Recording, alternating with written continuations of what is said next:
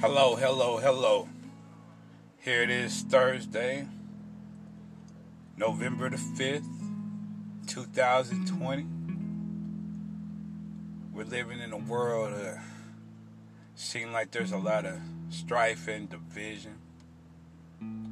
But instead of focusing on the strife, the division, and the hate, even your own feelings of disappointment, discomfort, I want to redirect your attention and your focus on a blessing that I hope each and every one of us are connected to right now. And I'm going to say that's just a love of our mothers. And I'm going to do this by sharing this poem that I wrote titled Letter to My Mama. And I don't know about you,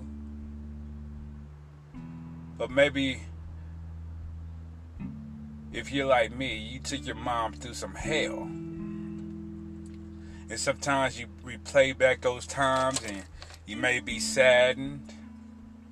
But let's not focus on the past. That's one thing I've learned. It's a blessing, it's an opportunity to be able to give my mom a little piece of heaven.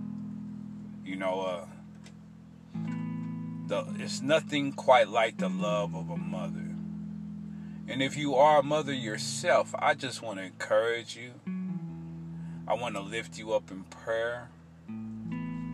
I want to say that you're important. And even if you feel like your kids aren't listening to you, or you don't have the relationship with your kids that you desire, no things can change and they will change. It it's going to take some prayer, it's going to take some consistency, it's going to take some patience. I know my mom, she thought that she was never going to see me change. She thought all her efforts was in vain. I'm sure all the letters that I was writing to her from prison, all the times I had to call her collect, all the birthdays that she experienced where she knew her oldest son was locked up. And this is one thing that I've learned that when I was locked up, I may have felt like I was the only one doing time and my decisions only affected me. But me and my mom have the type of relationship now, and, and I knew it then. I just really, my heart was calloused that she was also doing time with me because I wasn't physically in her life. And I just want to inspire you, encourage you that you are a good mother. And maybe you wasn't the mother that you wanted to be. But now maybe you have some grandkids. And that's a chance to maybe do the things and show the love and pour out the love that you may not have been able to give to your kids, but now you're able to give them to that love, that um, affection, that just motherly love. It's nothing like I'm saying. It's nothing quite like that motherly love. Now you're able to give it to your grandkids, and maybe your kids are holding a grudge for maybe you not being there. Maybe it was a time where you was addicted to the drugs. And you have asked them to forgive you. You've done everything you can to move forward. Don't let them keep bringing that up and making you feel unworthy. Because we all make mistakes. But as long as we're able to learn from our mistakes and move forward, that's what matters. So, this is a letter to my mama from the book The Change Within Me.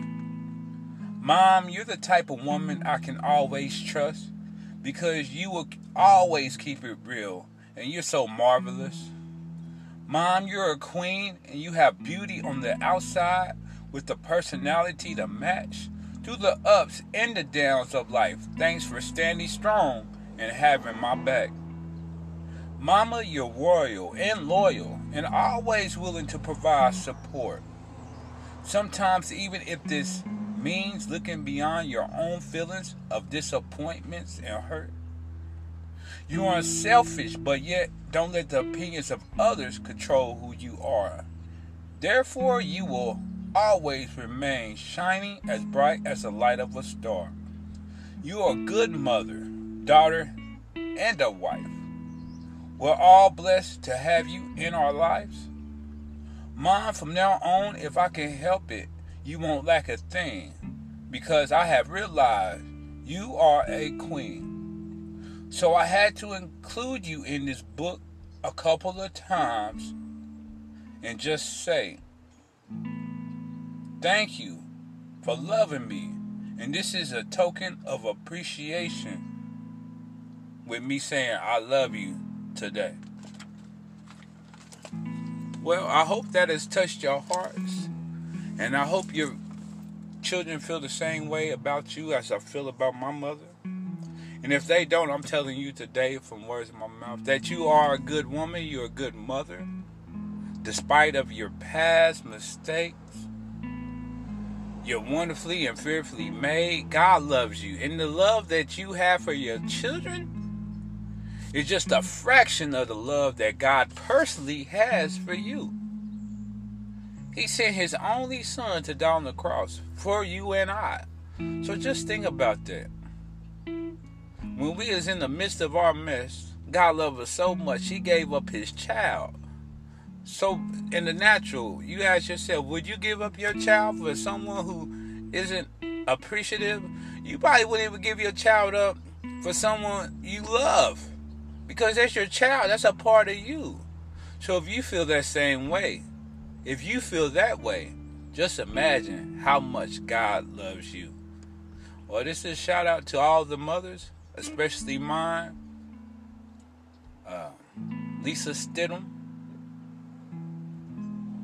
Uh, and I just want to encourage you. I hope something I have said has really lifted you above your struggles, your troubles, the issues that seem to weigh you down and it has inspired you, and you feel the Holy Spirit reminding you while speaking through me how much you are really loved, as well as how important you are.